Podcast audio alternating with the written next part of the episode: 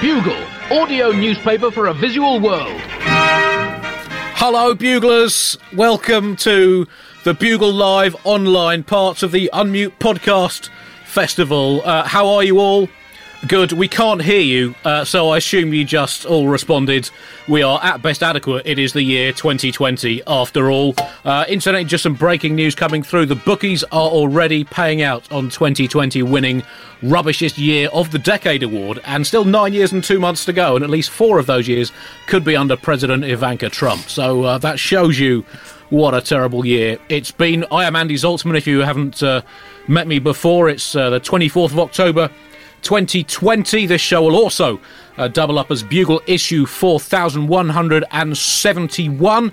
Uh, uh, I hope if any of you uh, are unfamiliar with the Bugle, um, what are you doing here? Uh, but welcome to those of you who've heard it uh, before. We are up against Strictly Come Dancing. I realise that. I've been told that reliable. Personally, I'm, I'm not a fan of. Uh, I'd rather watch a coop of Mogadon drugged pigeons do their annual accounts than watch Strictly Come Dancing. I'd rather watch a slab of concrete interview a plank of wood about its hopes and ambition. Actually, that might be quite a good show. The point is, I don't really understand ballroom dancing. I don't see why you'd want to do something like that without incorporating a ball or a goal or a bat or a fight. It, it doesn't really make sense to me as far as I can see it.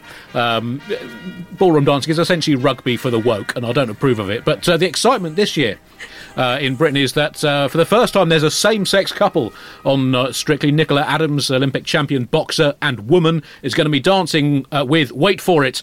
Another woman. Now, this has rocked British society to its foundation. Skeptics saying, Where will it end? Well, it'll probably end with a more tolerant and open minded society. But what if it doesn't end there? Says Britain. What, what if it ends with compulsory homosexuality classes in all schools? Uh, but it will almost certainly not go quite that far. So, uh, anyway, thank you for, for n- not watching uh, the uh, social revolution that is unfolding on Strictly and instead uh, coming to the Bugle. For those of you unfamiliar with it, the Bugle is so called because it's uh, a cross between Dougal, the dog character from the hit children's TV series The Magic Roundabout, and the Bible. Uh, that's where the name comes from. But um, uh, anyway, joining me for this special uh, live show, and it's a great pleasure to be part of the Unmute uh, Festival. Uh, joining me by, via the witchic magic of uh, Tim Berners Lee's internet, which, whatever you think of it, has been a giant you to the yogurt pots joined by a piece of string communications uh, technology uh, industry, and the final nail in the commercial coffin of the gospel writer as a tool of fake news. But anyway, we're using the internet, and joining me from very early in the morning tomorrow in Sydney, Australia, it's um, I've got, I'm not sure, uh, a a Alice Fraser. Have I pronounced that right? uh, Alice Alice Fraser. Sorry, Hello, it's a difficult, Andy. awkward name. How are you, Alice? Hello, buglers. How are you? They're all fine. I've checked that out already. Um, so I haven't had any complaints. I don't care about them. How are you? Oh, I'm fine. I'm all right. I'm yeah, okay. Uh, I mean, it's uh, you know, it's a difficult part of the year for me. It's an extremely long time until the cricket season begins, so uh, I'm doing my best to get to, to get through it. Uh, how's uh, how's Australia? at, What five five a.m. Um, I mean, this is my life now, Andy. My life is waking up at uh, Right. the wee hours and not being able to enjoy any of the bright things that Australia has to offer until the sun comes up. Uh, just talking to maniacs over the tube. So, I mean, you, not random maniacs, obviously. Oh right, okay. Thanks very much. Yeah, yeah. Okay, okay, good. Yeah, just carefully selected uh, maniacs who uh, give you money. Yep, that's um, Pouring my energy into the unforgiving channel of the internet. Well, that's, that's uh, basically, I think that is a summary for humanity in the last 15 years. uh, joining me um, from, well, exactly the same time as I am, uh, which is now five minutes past seven, uh, up uh, up the road uh, from, uh, well, just up the road here in uh, northwest Europe, it's Nish Kumar. Hello, Andy. Hello, Alice. Hello, Buglers. Good to see you all. Great to be here. I feel like we should uh, we should open with some exciting professional news for you because you've been named as the host of the news Right. quiz, Andy.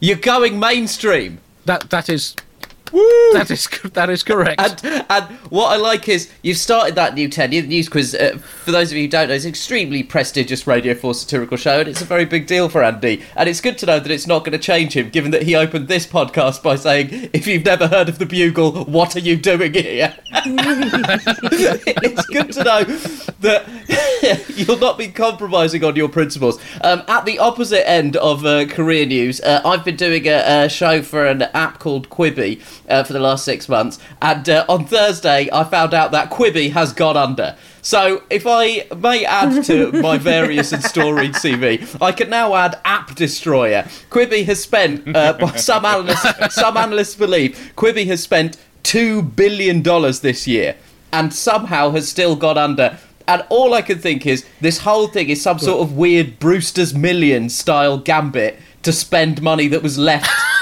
to someone in a will. Anyway, I've been delighted to uh, collect my paychecks, and in retrospect, it was a bad idea for me to be uh, to insist on bonus payments of Rolex watches. What, I mean, what, what are you going to do with them all, Nish? Well, I, I mean, right now I'm going to have to sell. I'm going to have to start selling them, Andy. I'm going to be. Uh, I'm to have to lay them out on the street Right. just to uh, make up the losses. Uh, either that, or I'm going to have to uh, start eating mean- them. And I don't even think Heston Blumenthal's got a recipe for a watch souffle that's going to be of any use. Don't don't say that, Nish. I know he's almost certainly going to be listening to this, and he will be cooking that up in his head as we. Also, if you're getting paid two billion dollars, Nish, Ah, I now Andy, I think maybe uh, I, I, I, there's a slight misunderstanding there. That was the total expenditure of the app, Right, okay. not my wages. Oh, oh, I sorry, I, I mis, mis, misunderstood. Misunderstood. I just assumed. I assumed you were. I assumed you were getting the same deal with them as I'm getting from the news quiz. oh, I'm getting 1.8 billion. Just to be clear, All right. the rest was just right, going to Chrissy. Teigen. It's just me and the Teagues. So, Nish, this is the problem here. What you've done is uh, you've said they they've spent two billion dollars, and you can't understand why they've gone under. Uh, the thing that they needed to do, and it's a rookie error, I understand, is um, they needed to make two billion dollars, not spend. Yes, like, I, yes, I understand Well- that's complicated. You know what, Alice? Hindsight is 2020, okay? And the fact that you need to both spend and bring in revenue is the sort of wisdom we could have used seven months ago at Quibi Towers. The thing about hindsight being twenty twenty is hindsight pays twenty and gets twenty and comes out even. That's how the maths works. Again, this is all very useful information for February.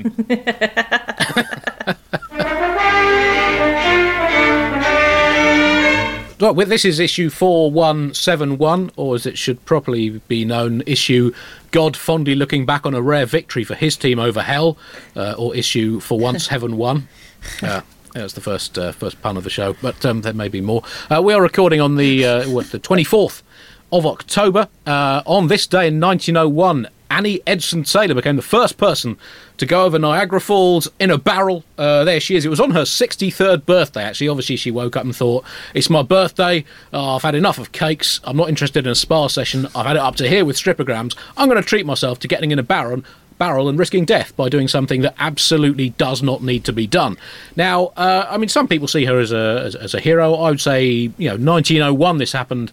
Annie set a very dangerous precedent early in the 20th century for people doing absolutely fucking ridiculous things. Now, I'm not completely blaming 63 year old Annie for, you know, some of the, let's be honest, much worse stuff that happened later on in that century, but I don't think.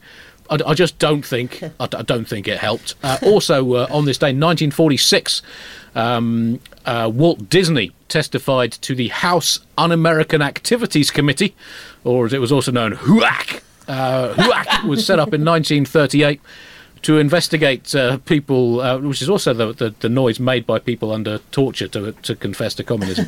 uh, I think that's where the name came from. Uh, it was set up in 1938 to investigate people who might be doing things that did not tally with American values, which, as we know, uh, are guarded very closely by uh, Americans, as I'm sure our American viewers and listeners uh, would agree. Uh, that, so anything that didn't tally with American values, um, such as communism, uh, fascism, uh, understatement, uh, reacting calmly to an opinion you disagree with, uh, small as a menu option, coming to terms with history, and professional snooker. They were very, very uh, big on clamping down on all those. And Disney actually uh, controversially shot some of his former uh, colleagues as communists, uh, including uh, Clara Cluck. uh, obvious spy, uh, surname short for Cluster, which is the official CIA summary for the Russian Revolution. Uh, Minnie Mouse, uh, Minnie short for minimum wage, bit lefty, uh, and uh, Os- Oswald's Oswald the Lucky Rabbit, another Disney character, obviously relying on luck and the unquestioning support of the state rather than proper American hard work. Obvious commie. And uh, Disney shopped them all. And, and that, actually, getting rid of uh, Oswald the Lucky Rabbit started a blood feud with the US government that Oswald's, uh, Oswald the Lucky Rabbit's nephew was to settle with uh, to such devastating effect 17 years later. Uh, now, Disney promoted his more capitalist characters thereafter, including Pinocchio, Puppet of the Man, and Pluto, which is short for plutocrat. I don't know if um, don't know if you're uh, Disney fans, uh, you guys. I mean, it, well, I remember as a kid we weren't allowed to watch the the Jungle Book Disney movie from 1967. Uh, I wasn't allowed to watch it as a kid because uh, my parents said I was too young to watch a Baloo movie. Oh, it was coming. Jesus Christ. Anyway, right, let's move on. If, ever, if anyone's Sorry, not Max, heard sorry. of the Bugle, Apologies. they've immediately turned this off. That's all right. We're used to that. Uh, and on this day in 1590, John White, the uh, governor of the second Roanoke colony, returned to England after an unsuccessful search for a colony that he'd lost. He'd lost his family and all the other colonists. No trace has ever been found of the hundred or so people left behind. Various theories. Uh, one, they lived happily ever after. Never happened to America. Uh, two, they headed west, ended up in Vegas, making ends meet, doing a cabaret show about the history of Tudor England. You can still see it to this day. Um, uh, another theory is that it's still being processed by US immigration. That's possible. And uh, another theory, they did find carved into a tree. I don't know if you have a graphic of this, Chris. The word uh, Croatoan was carved into the palisade of a fort. Uh, suggesting that what could have happened that uh, resulted in the uh, the disappearance of this colony was that um, they fought each other to the death after an argument about whether that was allowed as an answer, Croatoan, in answer to the colony quiz night um, question: What nationality was Davor Suker, winner of the Golden Boot at the 1998 World Cup? And you know it was basically correct but misspelt. Do you allow that in a quiz? I don't know. Anyway, they all killed each other. Uh, a bit of history for you. As always, You don't hear a lot of references going, to "Where?" Davor Zucker in 2020. You really don't. We're not Davor Suker or, and the Roanoke colony in the same gag. Anyway, but that's what this that's what this podcast brings. Um, as always, a section of the Bugle is going where. I mean, I'm just guessing you said in the bin, watching at home. I hope I hope you're joining in this. I know we can't we can't hear you, but we can. Uh, As long as see you don't expect Uh, us to pull, your, pull our weight, Andy. Uh, but, and uh, as long as none of you at home assume your video is off and are pulling your weight in, uh, I believe, uh, corporate just trousers. Uh, anyway, as always, a section of the bugle is going straight in the bin. Um, it's going uh, in, in the bin this week. Special commemorative build your own set of COVID regulations. Uh, now, we're all getting confused wherever we are around the world about what exactly we are and are not allowed to do. So, if you're not exactly sure what the latest COVID regs are in your area, here's a pr- free British government construct your own COVID regulations kit. Simply rearrange the following words into an order that suits you best. Group of, allowed, not, exemptions, indoors, inexplicable, unless, definitely, perhaps, who needs grannies anyway, as long as no one else knows, trampolining, 12, give or take, to me, outdoors, does not apply, slightly inconvenient, because I'm special, responsible, cult, and orgy. so that should pretty much cover everything you need with your COVID regulations, that section in the bin. Right, we are now, what, 15 minutes into the show, ready to start with a top story.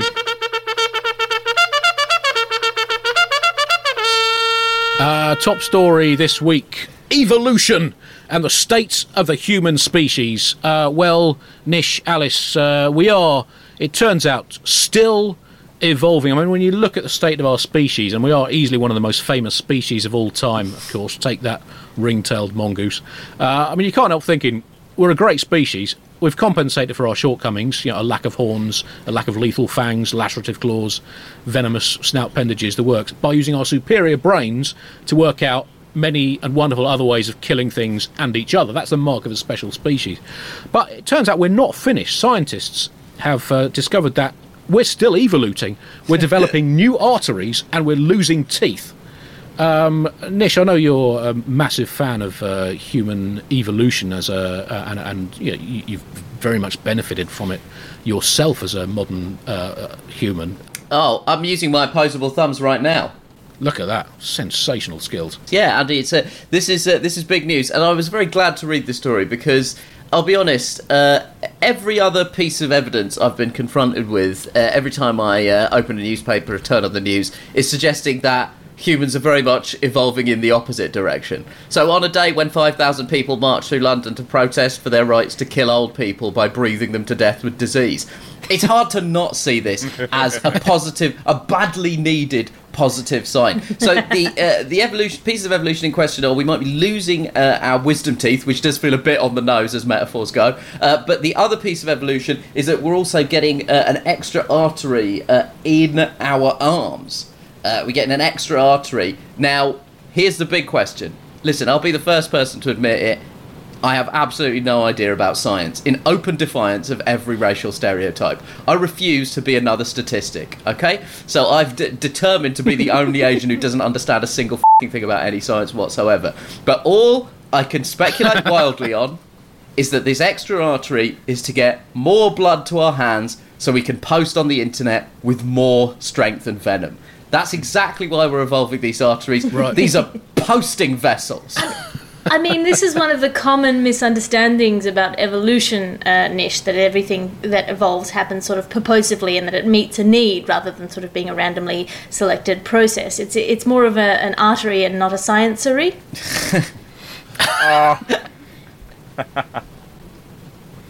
Th- Let's just let that hang there. Thank you. I mean, That's the only joke I have for this section. so, social media is causing other evolutions. Social media thumb, getting much better thumbs, uh, getting also reversible skin uh, for 100% more tattooable skin area.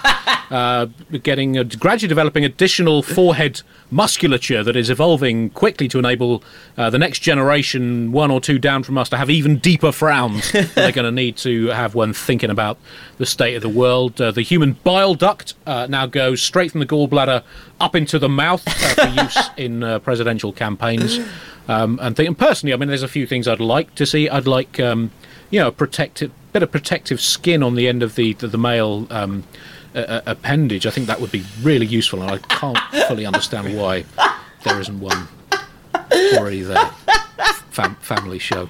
Um, uh, one of the interesting aspects of evolution is that uh, another scientific uh, report I was reading, and I do my I, I research this show intensely, Bugle. and I do hope you realise that. Um, that uh, at least five times in the history of evolution, something has evolved from something that was not a crab into something that is a crab. Now, yeah, there we go. F- five different times you've had something evolving into a crab. This is according to the crab bothering boffins who give a shit about shit like this.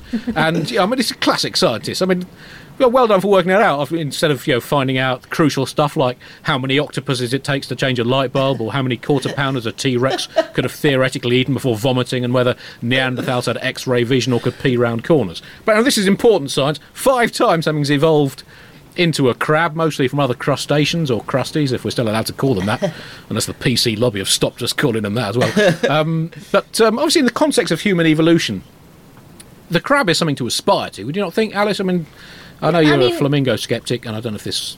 No, I, I love a crab. I feel like crabs, evolution-wise, are the uh, uh, crabs are the table chips of evolution. Like no matter what you get, you're going to get a thing of chips for the table. That's what Right, crabs. yeah. That's the function So of crabs serve, just for safety. You want to have some chips Yeah. there in case whatever else you order is not good. I can't remember now if British people call them fries or not. Hot chips. Well, it's near enough. Uh, the, the, in the, when the context, you know, it's very environmentally friendly. The crab seldom takes flights. Uh, we're, but I mean, we're, we're still, you know, the big clacky snapper arms. Uh, give it a couple of generations, I think they'll be very, very, very handy. Um, and you know, I think social media has made us.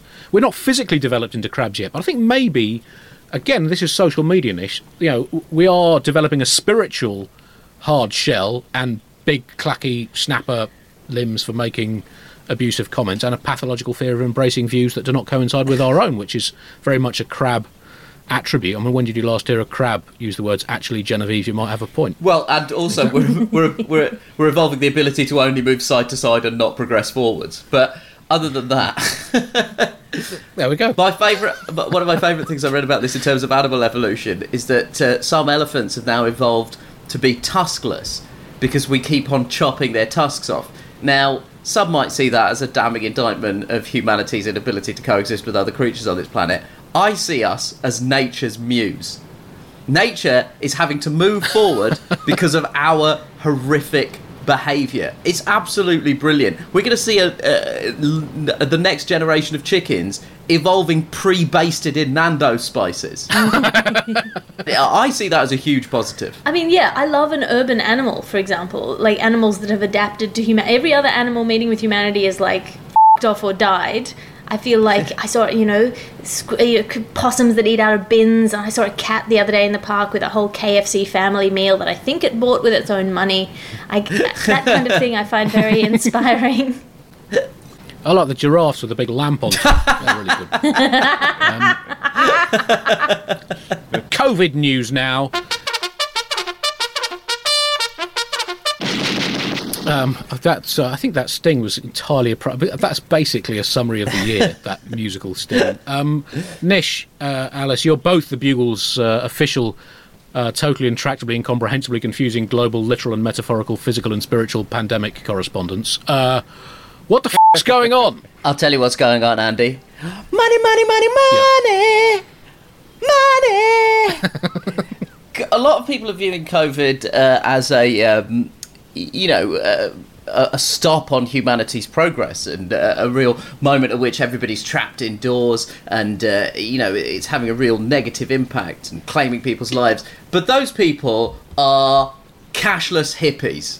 Uh, because you should be viewing COVID, you should be viewing COVID as a huge opportunity to sneak some sweet cream off the top. Uh, Andy, there's been a, a lot of developments in uh, COVID corruption news. Uh, um, on this side of the Atlantic, there's Oh, a, a string of uh, investigations is being opened into, uh, and I believe this is the technical parliamentary term, where all of our fucking money has gone. Uh, because we have spent uh, 12 billion pounds uh, on a track and trace uh, system, uh, and at the moment, the, the track and trace uh, app and system is uh, is effectively tracking and tracing to the same extent as a bloodhound who died in the mid 19th century.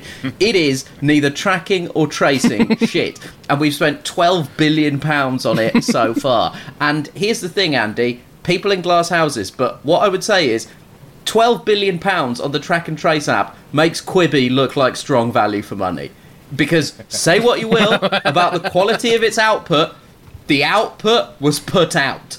Okay? Whereas the track and trace app the track and trace app is neither tracking nor tracing. Now, the whole system uh, is being run by uh, Dido Harding, uh, who has some experience in uh, consultancy uh, and also working in the supermarkets, uh, of, uh, working on the boards of the supermarkets, uh, Tesco and Sainsbury's. And so, um, as such, uh, has no relevant experience whatsoever. Uh, although that's not strictly true in terms of COVID because she's also on the board uh, of the uh, Cheltenham horse racing event, uh, which happened earlier this year and was a super spreader event. So Dido Harding's only experience of coronavirus is potentially being involved in spreading it to a bunch of people.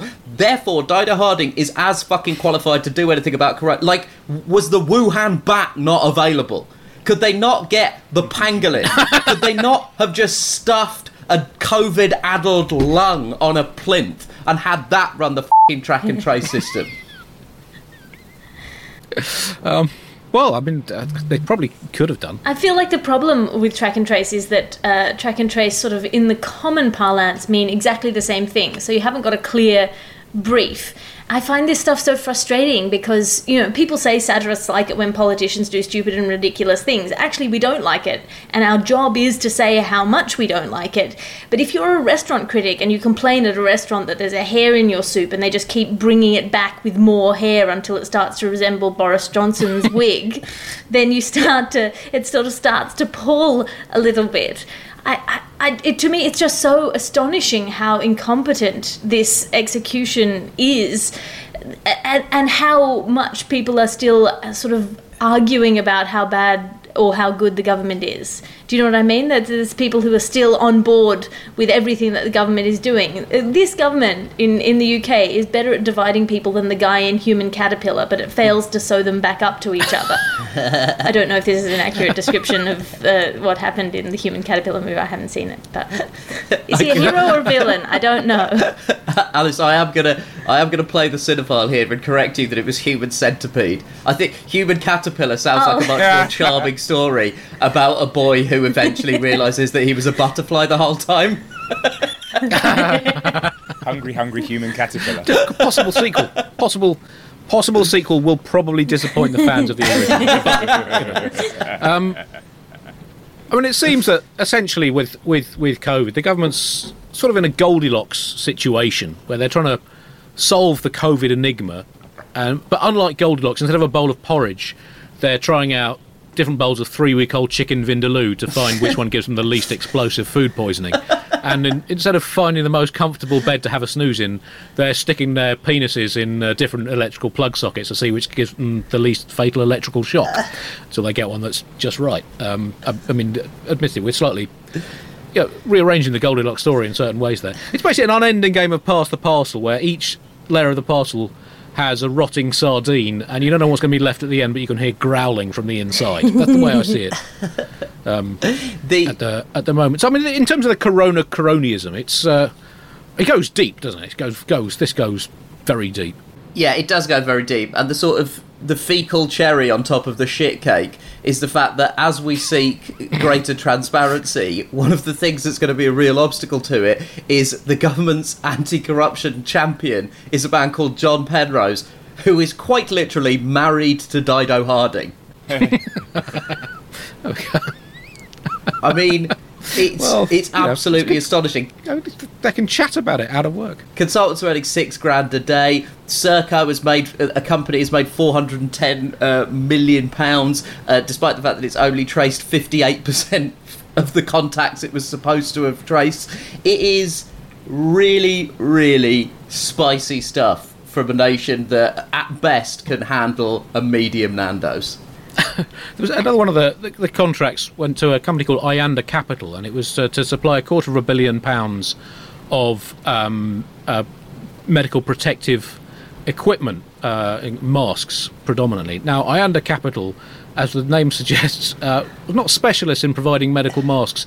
They are a they are a financial investment office owned by an offshore holding company based in a tax haven that specialises in, and I quote their own website, currency trading, offshore property, private equity, and trade financing. Result of this contract: 50 million masks that proved to be totally unusable, but a lovely beachfront maisonette in the Cayman Islands. So you know, where viruses fear to tread. That's um, yeah. They were totally functional as a legal fiction, which is the important part of their job. Is Yeah. creating elaborate. Absolutely. I mean, and uh, in other news, the UN uh, has come out. The UN Secretary General Antonio Guterres, the ninth Secretary General of the United Nations, and the one with the least interesting name in uh, recent memory, uh, has come out to point out basically all of this corruption that's going on and do the thing that the UN does best, which is sort of concerned uh, finger waving and, and tutting about this uh, these pressures towards corruption. And the statement that he makes is sort of so forgiving. He's like, I, you know, we understand that in these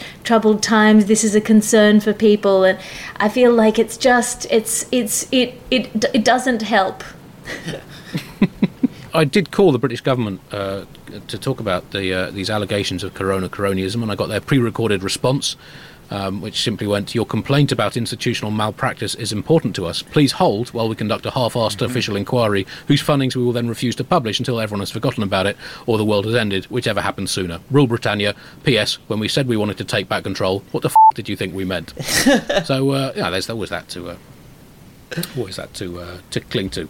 Uh, let's uh, let's um, let's let's move on now and talk about um, Marcus Rashford.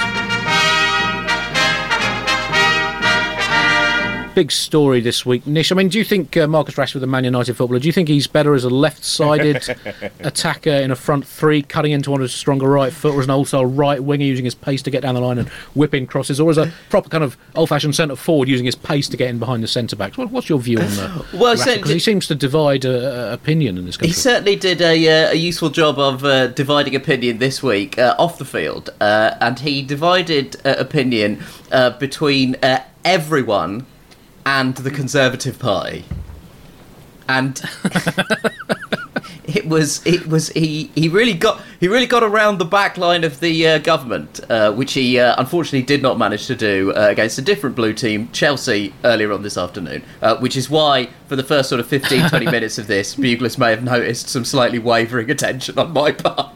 due to the fact that I was participating in a long standing noble tradition of this podcast of having half an eye on some sport that was going on.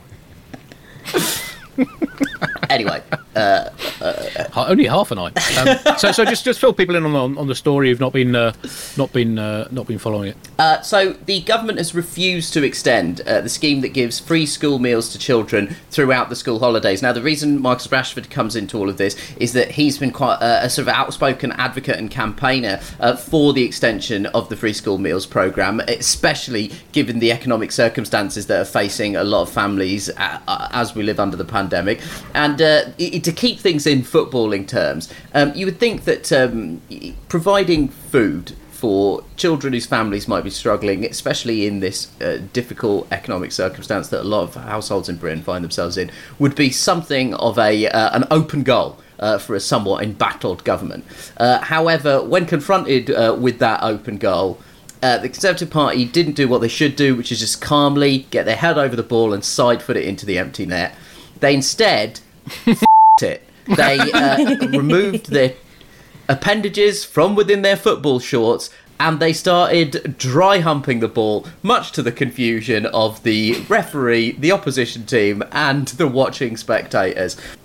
But they, they didn't get penalised for it though because the, uh, the the TV replay showed that the, the end of those appendages was uh, a quarter of an inch offside. So actually, it didn't then matter what they did after that. So it was all, it was all fine.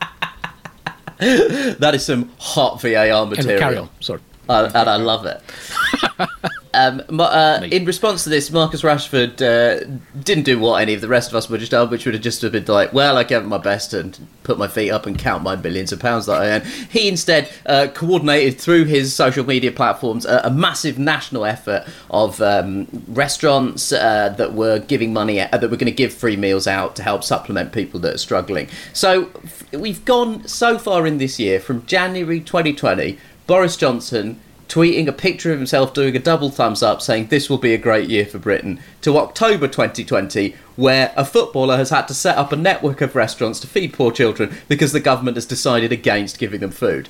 So it's really it's I mean it's not been an ideal year. Imagine that being the summary of Britain in 2020 plus a fucking pandemic. That's where we are as a nation right now. and one of the other, and a lot of the uh, the line of attack from Conservatives seems to be very weird. Instead of saying, "Well, look, the thing is, you know, we can't spend the money," or, or uh, uh, even trying to bullshit us, they seem to be saying, "Well, this is just woke nonsense from the social justice brigade."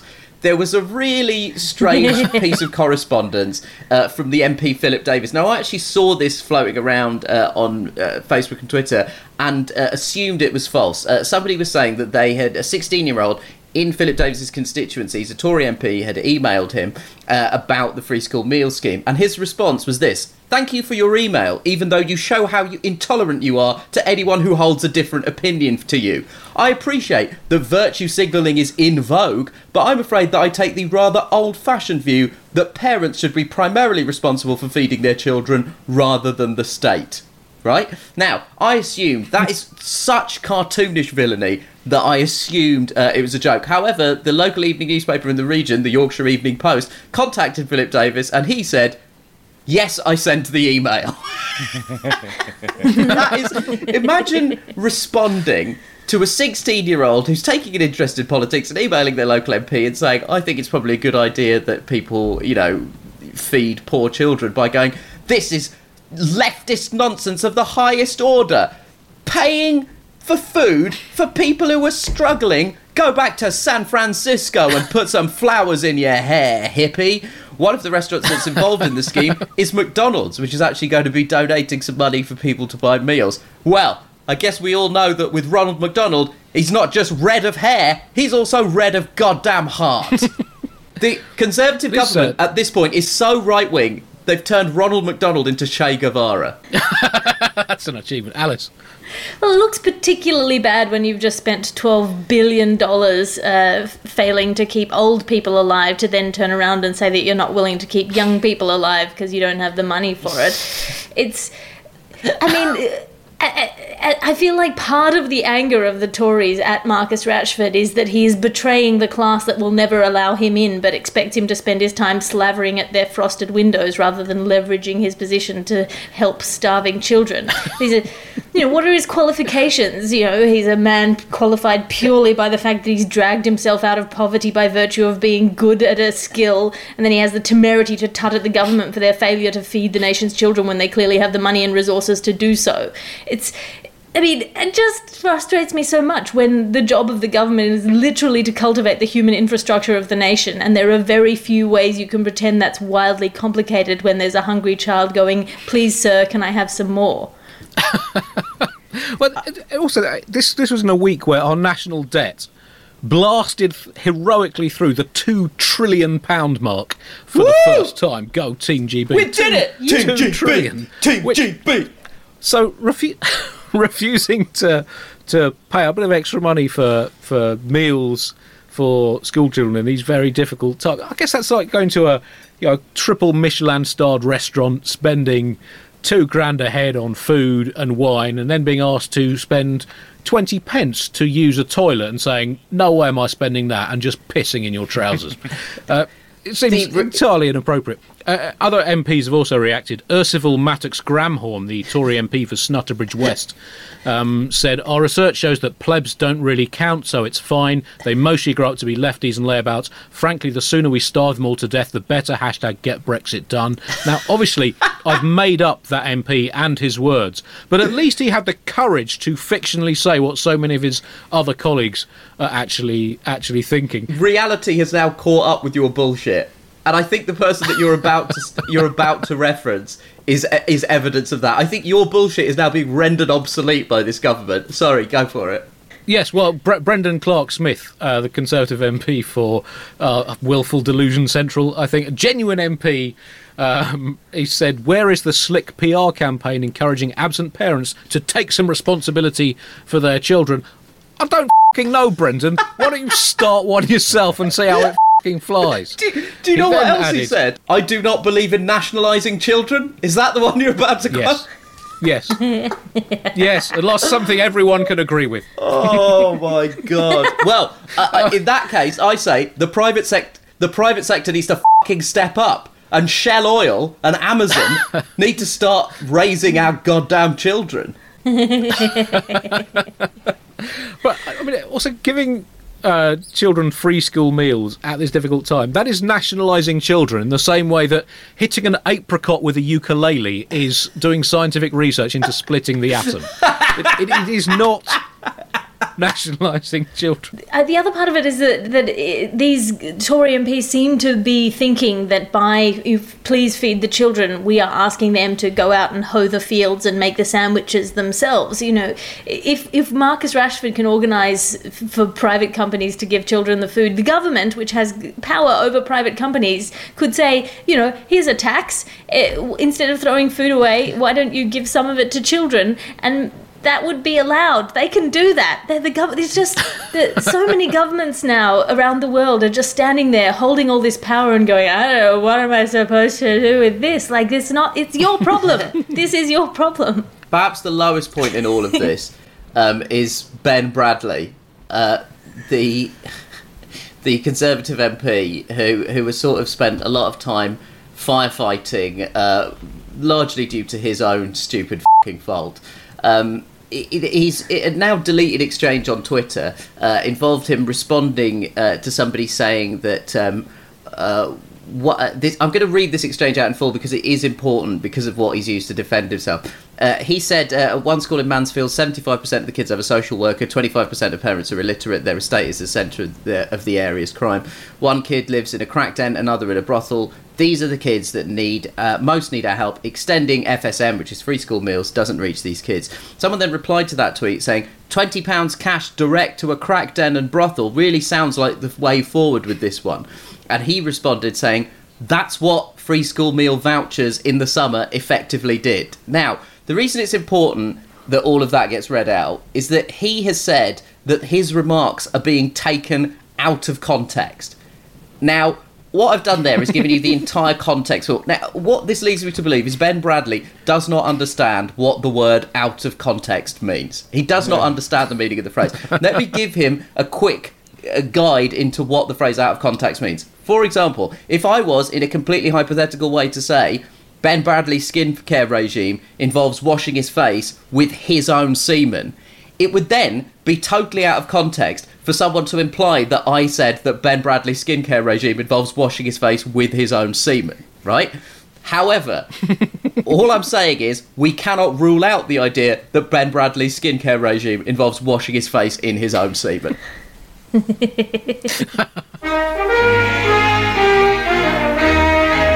Quick Brexit update. Um, well, the Brexit deal um, has turned out that Boris Johnson trumpeted to the nation uh, last year. Uh, has turned out to be as oven ready as a live chicken in a heat resistant suit on a heavily armoured raft in the middle of the Pacific Ocean.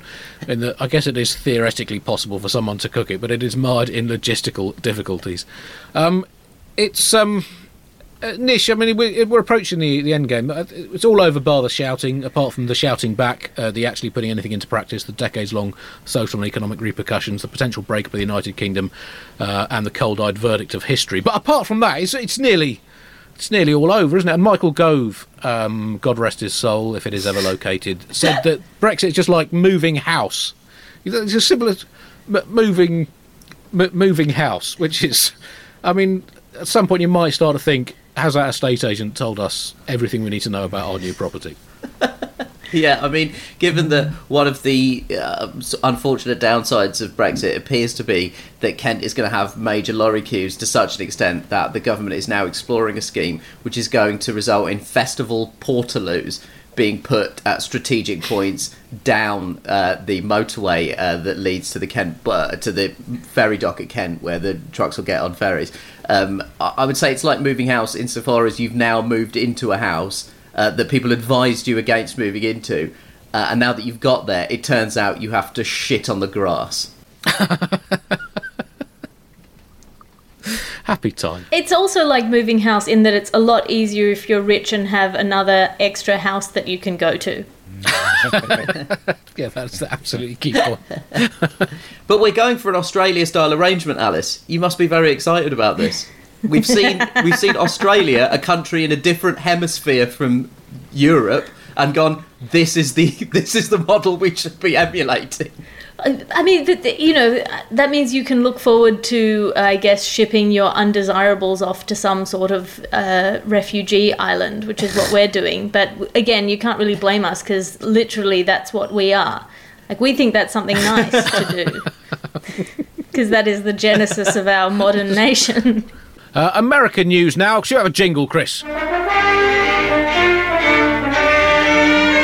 Well, it's uh, exciting times in America. We are, uh, well, heading towards the election. Four years of Donald Trump's own brand American carnage splattering and splutting, spluttering to a decision on the 3rd of November on whether to new, whether to renew that contract, maybe with free bonus added carnage like uh, sort of loyalty points. It's been a an epic tale of bilious anti-competence and obliterative bastardry. I guess if the ancient Greek journo poet Homer had written up the Trump years as an epic tale, I think he would have called it uh, maybe the Scythiad. Um, and you need to write that joke down for it really to work. But just um, ten days to go now until we see how ele- uh, how electorally effective the Trump strategy of the five Ds has been. The five Ds: divide, deceive, dismay, incite to shame, inflame, abominate, and putrefy. Sorry, I lied about it being five Ds, but that's just the way politics works these days. And we had the the, the election, uh, the, the last debate uh, this week, and um, I couldn't bring myself to uh, to watch. I've saved it up, so um, uh, you know, well, I'll watch it when I know the final score. Did did uh, did you manage to catch it? Uh, yes, regrettably, I did see quite a bit of the. Uh, I did see the debate, and it was. Um, it, it, it's just a shame that uh, a week before the election, America has discovered that the way to deal with Donald Trump is by actively muting him, and I think that innovation would actually have been really helpful about half a decade ago.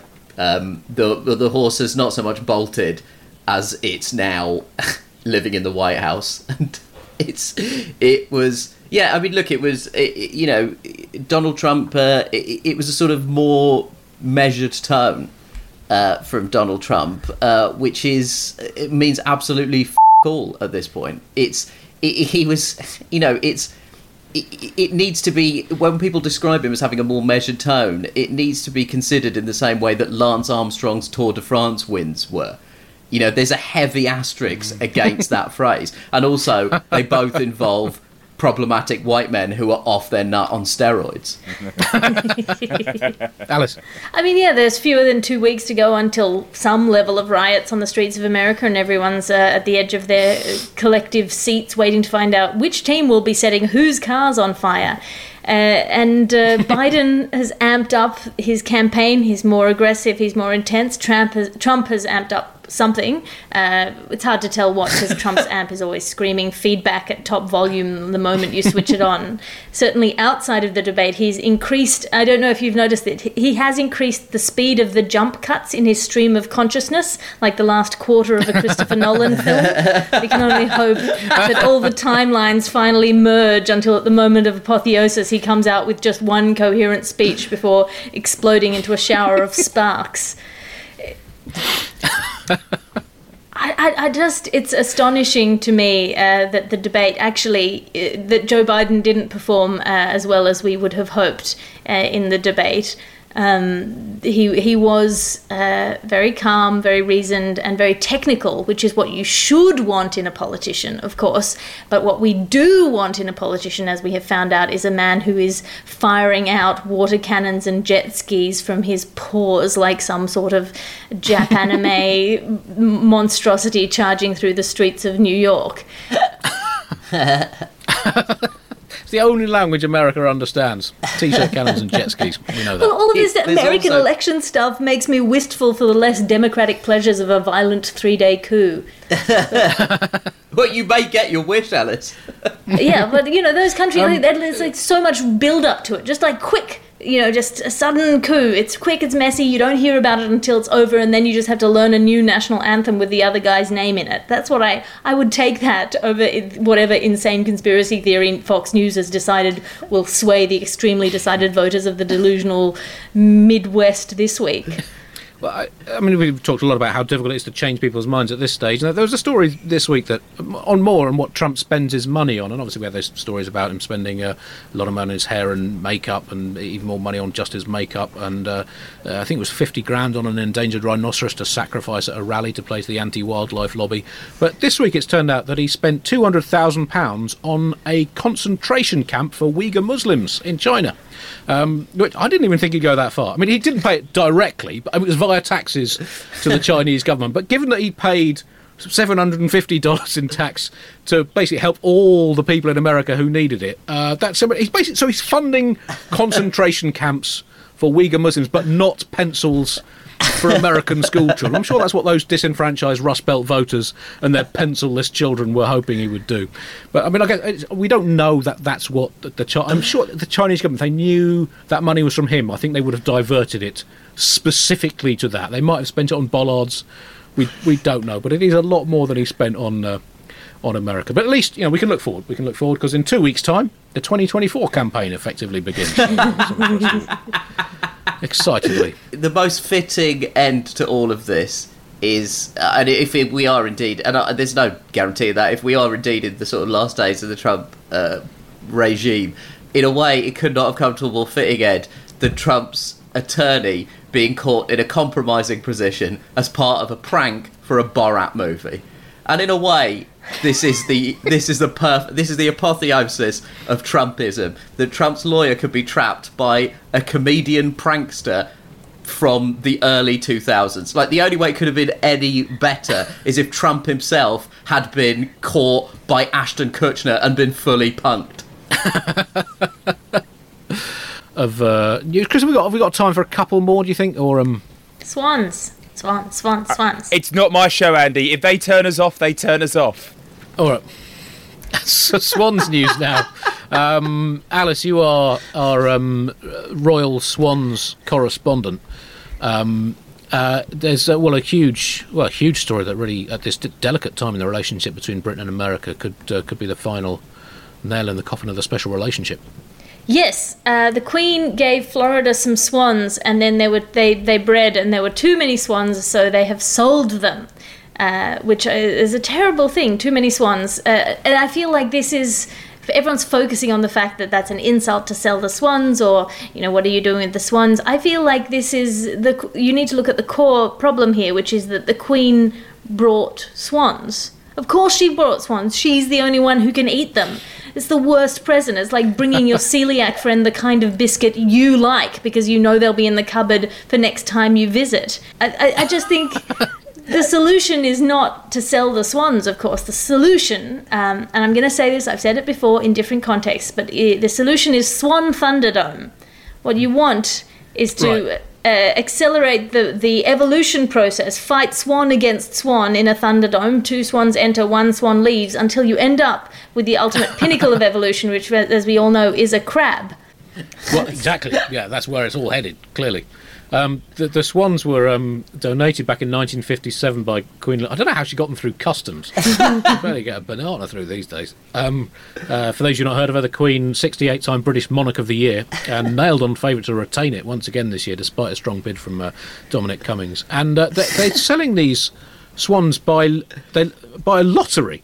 And now, is that a lottery you want to win? Yeah, we've won the lottery. Oh, great! This could completely change our lives. Uh, yes, it will. could, darling. You might want to put some towels down on the sofa.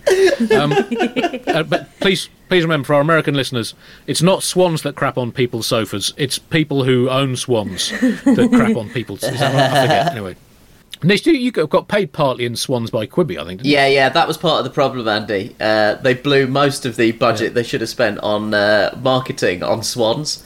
Um, and I did suggest that they just write the word Quibi and then let the swans roam around the skies. Uh, but uh, it fell on deaf ears. on the plus side, swan meat, quite tasty. That's all I'm saying. Had a swan carpaccio that would blow your socks off. I feel like they'd taste angry. Everything does these days.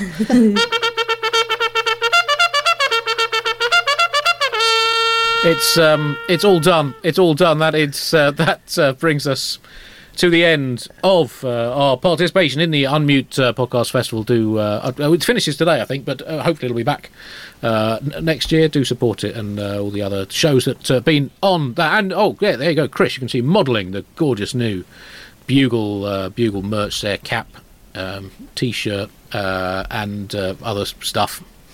Yeah, Thong, bugle thong, he's bobs. wearing that. yeah, yeah, yeah. Got, oh, we've all got we've all got those. on. Truly, Yeah. Andy, you are the king of marketing. Thank you very much. He only remembered the two things I had in front of me. That's it. I would have been so bad at the generation game. That's it. Well, thank you for joining us, um, uh, buglers, watchers, and uh, and listeners. It's been a pleasure uh, talk. I hope you've enjoyed. We've had no idea whether or not you've enjoyed any of this, uh, which I think is actually the way we do all the shows anyway. So it's made no no difference. But I do hope you've uh, enjoyed uh, enjoyed it. Uh, Alice, thank you as always, um, for, and particularly for getting up at that, such a Genuinely a ungodly pleasure. hours of, uh, of the day. Good. And um, uh, anything you'd like to plug before we cut, cut off? Ah, yes, Andrew. I have a, a daily satirical news podcast set in an alternate dimension. It's called The Last Post. We also have merch, uh, which is Vote Bob for Bob the Sentient Trash Island. So you better buy that before uh, voting happens so that you can represent at the polls. it won't arrive in time. Uh, Nish. Uh, Nish, you've, you've still got a, a, a, um, a little time to go before before the plug is pulled on. Uh, yeah, yeah, we've got Quibi, two more I think. Is that episodes right? left, but another if I was shows? to translate this go. into Titanic terms, Winslet is on the door. She is. she's she is. put her clothes back on and she's on the is. right. She is on the door. Um, yes, there's two more episodes of Hello America on Quibi, but um, uh, it's listen, it's it's too little, too late now. And I mean, maybe if a billion people subscribe to it in the next week, we can we can keep this thing afloat. There you go, buglers. Get that snowball rolling. Uh, thanks to Chris, as always, for keeping this uh, this this show vaguely on something near enough a road. Uh, and thank you for listening. We will be back whenever next time. We'll be back with a regular bugle next week, and back whenever the Unmute Festival has us back. Goodbye.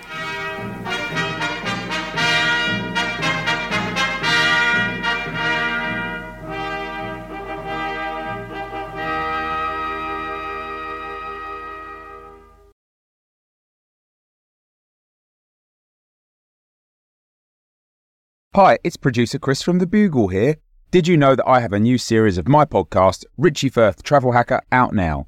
It's the show where Richie Firth and I talk about how to make travel better in our very special way. In this series, we discuss Lime bikes, Teslas, the London Overground, and a whole bunch of other random stuff that possibly involves wheels or tracks or engines of some variety. God, what a hot sell this is. I mean, you you you must be so excited. Listen now.